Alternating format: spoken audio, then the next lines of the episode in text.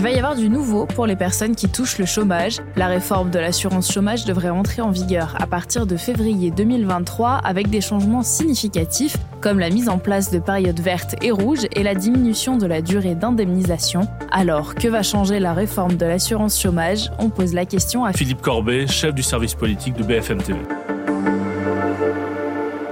Alors, cette réforme de l'assurance chômage, elle vise à inciter les chômeurs à reprendre un emploi, c'est-à-dire qu'il y aurait une sorte de météo du chômage. Quand le chômage sera plus bas ou dans une période plutôt de réduction du taux de chômage, eh bien, les chômeurs percevront leurs indemnités pendant moins longtemps. C'est-à-dire, par exemple, aujourd'hui, un chômeur a le droit à 24 mois d'indemnité chômage. Là, ça sera réduit de 25%, donc 18 mois.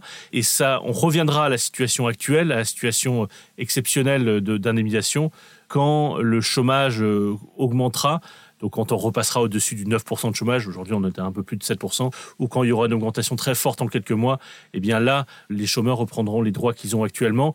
On n'a pas été à 9% de chômage depuis 2018 en France. Et les partenaires sociaux, ils ne sont pas ravis de cette réforme ? Alors le gouvernement savait que les partenaires sociaux n'accompagnerait pas ce projet puisque les syndicats considèrent que c'est une remise en cause de droits acquis.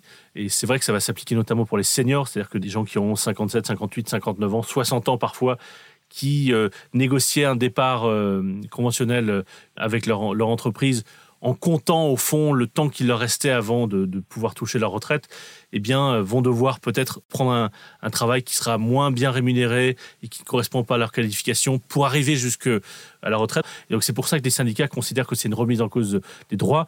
Et en même temps, les syndicats ne sont pas surpris puisque c'était une promesse du candidat Macron. C'est dans la logique de ce qui avait été annoncé par le candidat Macron. Donc ils ne sont pas franchement surpris. Mais c'est vrai qu'ils veulent marquer le coup.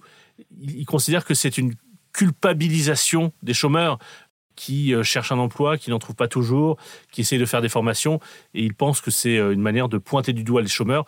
Ça correspond aussi pour le gouvernement à un constat qu'ils font sur le terrain et qu'on voit dans les enquêtes d'opinion, c'est qu'il y a une part plus importante des Français qui dénoncent ou qui sont agacés par ce que certains appellent l'assistanat, c'est-à-dire qu'ils considèrent que certains profitent du système en ne reprenant pas un travail, et ce constat-là, qui est partagé par une partie de l'opinion, s'appuie aussi sur le fait qu'il y a des centaines de milliers de postes qui sont vacants. Et donc, des Français expriment plus ou moins brutalement l'idée qu'il y a plein de boulot disponible. Pourquoi est-ce que telle personne ne reprend pas un travail alors qu'elle est au chômage ? Et finalement, les conditions d'accès aux indemnités, elles ne vont pas changer. Oui, le gouvernement avait prévenu qu'il ne toucherait pas à deux leviers qui auraient pu être utilisés. D'une part, les conditions d'accès, et puis aussi, il ne voulait pas toucher au montant d'indemnisation des chômeurs. Et là aussi, ce levier aurait été une incitation pour reprendre un travail. Donc, il ne touche pas à ces deux leviers-là. Il ne touche qu'au troisième levier, qui est la durée d'indemnisation des chômeurs. C'est pour ça que ça n'est pas une surprise en tant que telle. On connaissait la philosophie que voulait mettre en œuvre le gouvernement, c'était ce qui avait été annoncé par le président de la République. Ça rappelle aussi la réforme des retraites, qui là aussi, avec l'idée de passer l'âge légal à 64 ans ou 65 ans, c'est la même philosophie qui avait été développée par le candidat Macron, qui était de dire qu'il va falloir travailler plus pour maintenir notre système de protection sociale. Merci d'avoir écouté ce nouvel épisode de La Question Info. Tous les jours, une nouvelle question, de nouvelles réponses.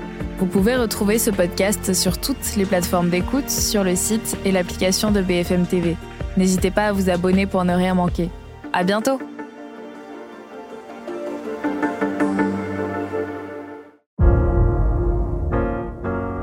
Vous avez aimé écouter La Question Info ?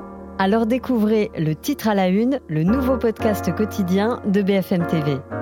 Les grands récits de l'actualité, des témoignages intimes, c'est tous les soirs sur vos plateformes préférées. À bientôt.